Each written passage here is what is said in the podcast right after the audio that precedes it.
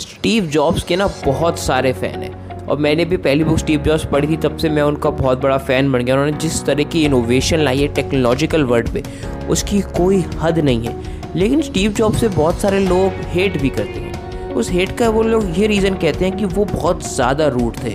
वो लोग अपने को वर्कर्स पे बहुत ज़्यादा चिल्लाते थे। और एज अ पर्सन जो उनका बिहेवियर था, लोगों को पसंद नहीं आता था। सो आज मैं इसी बारे में बात करूँ। क्या स्टीव जॉब्स एक्चुअल में एक बैड पर्सन थे? सो बने रहिए मेरे साथ इस एपिसोड के एंड तक। मैं मिलूँगा आपको इस छोटे से इंट्रो के बाद। Hey thank you very much कि आप इस एपिसोड को सुन रहे हो। इस पॉडकास्ट उत्कर्ष इंस्पायर में मैं उत्कर्ष मल्होत्रा अपना बेस्ट देता हूँ कि आपकी लाइफ में कुछ इंस्पिरेशनल वैल्यूज़ ऐड कर सकूँ। यहाँ पे मैं बुक्स मज़ेदार पर्सनैलिटीज़ और बहुत सारी इंस्पिरेशनल चीज़ों के बारे में बात करता हूँ। सो so, अगर आपको अपनी लाइफ में इंस्पायर्ड रहना हो तो बस इसे फॉलो कर लीजिए। अब चलते हैं एपिसोड में। आज की इंस्पिरेशन का भी तो कुछ देखें? लेट्स स्टे इंस्पायर्ड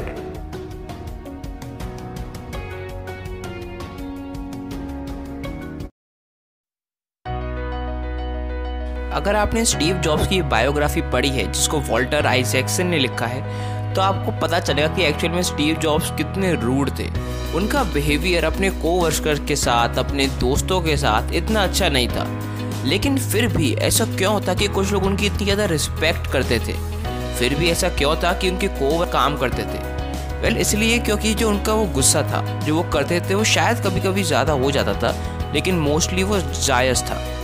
देखो अगर तुम एक ऐसी टेक्नोलॉजी कंपनी चला रहे हो जो वर्ल्ड की टॉप कंपनी बनने वाली है। हालाँकि उस समय उनको नहीं पता था बट वो काम अपना, अपने कस्टमर के लिए कर रहे थे। तो उनका जो भी गुस्सा आता था, वो इसलिए आता था कि उनको ये लगता था कि इस गलती की वजह से अगर कस्टमर को कोई प्रॉब्लम हो गई तो हमारी कंपनी का शायद पूरा नाम खराब हो जाएगा। स्टीव जॉब्स कस्टमर एक्सपीरियंस पे बहुत ज़्यादा ध्यान देते थे।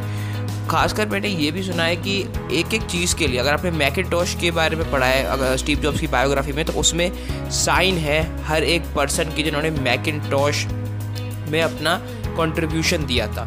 स्टीव जॉब्स एक काइंड ऑफ़ ऐसे पर्सन थे जो बहुत ही ज़्यादा स्ट्रिक्ट थे जब अपने काम की बारी आती थी, लेकिन वो बहुत ही ज़्यादा रिवॉर्डिंग भी थे, क्योंकि उनको पता था कि वो ए प्लेयर्स के साथ काम कर रहे हैं। वो बिल गेट्स ने भी अपने एक इंटरव्यू में कहा था कि अगर हम लोग एक ऐसे बंदे की बात करें जिसको टैलेंट को रिक्रूट करने में और उस और जो रिक्रूटेड टैलेंट है उनका बेस्ट यूज़ करने में। स्टीव जॉब से अच्छा तुम्हें कोई पर्सन नहीं मिल सकता, क्योंकि स्टीव जॉब्स को बहुत अच्छे से आता है कि कैसे तुम बेस्ट से बेस्ट करो और उन टैलेंटेड लोगों की सब कैपेबिलिटीज़ को मिला के एक रिवोल्यूशनलाइजिंग प्रोजेक्ट एक प्रोडक्ट बनाओ, ताकि कस्टमर्स की जो लाइफ बदल सके। बिल गेट्स ने यह भी कहा था कि स्टीव जॉब्स एक विजार्ड थे। जब वो पीपल स्किल्स पे आते थे। उन्होंने कहा था मैं भी एक माइनर विजार्ड हूँ बट मैं स्टीव जॉब्स के लेवल की पीपल स्किल्स उनके लेवल का रिक्रूटमेंट टैलेंट मैनेजमेंट ये सब नहीं कर सकता। उन्होंने कहा था, ये शायद मेरी स्ट्रेंथ्स में नहीं आता। स्टीव जॉब्स मोस्टली बैड थे, उनका बिहेवियर रूड था, इसमें कोई दो राय नहीं है। ये आप उनकी बुक से अंदाज़ा लगा सकते हो। अगर आपने उनकी मूवी देखी है तो आपने देखा होगा कि वो बहुत ही ज़्यादा कभी कभी रूड हो जाते थे उनके कोवर्कर के साथ, अपने साथ वाले फ्रेंड्स के साथ। एक तरीके से देखो तो एक गलत भी है। लेकिन अगर तुम दूसरी तरीके से देखो तो वो शायद वो ये नहीं चाहते थे कि कस्टमर को कुछ भी दिक्कत हो। उनको ये लगता था कि अगर हम थोड़ी सी भी दिक्कत कर रहे हैं तो कस्टमर को उससे बहुत ज़्यादा प्रॉब्लम होगी। और शायद वो कस्टमर्स को ज़रा सी भी प्रॉब्लम नहीं देना चाहते थे। और इसलिए तो स्टीव जॉब्स को इतना बड़ा परफेक्शनिस्ट माना जाता है। स्टीव जॉब्स एक परफेक्शनिस्ट थे, शायद इसीलिए वो दूसरों पर जब वो काम परफेक्ट तरीके से नहीं कर पाते थे तो गुस्सा होते थे। और बहुत सारे लोगों ने तो ये भी कहा है कि जब स्टीव जॉब्स उन पर गुस्सा हुए हैं और उनसे कहा कि ये क्या बना के लाए हो? इससे अच्छा करके लाओ।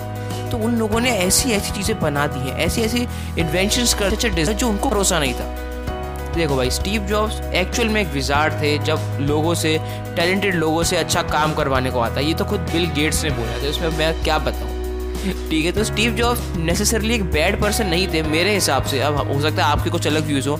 हाँ देखो मिस्टेक्स उन्होंने करी है मिस्टेक्स सब करते हैं। आपने भी कभी कभी किसी पे आप स्नैप कर गए होंगे। लेकिन आई थिंक मैं ये कह सकता हूँ कि वो कस्टमर के लिए कस्टमर के लिए बहुत ही ज़्यादा सोचते थे। वो एक अलग ही लेवल के परफेक्शनिस्ट थे।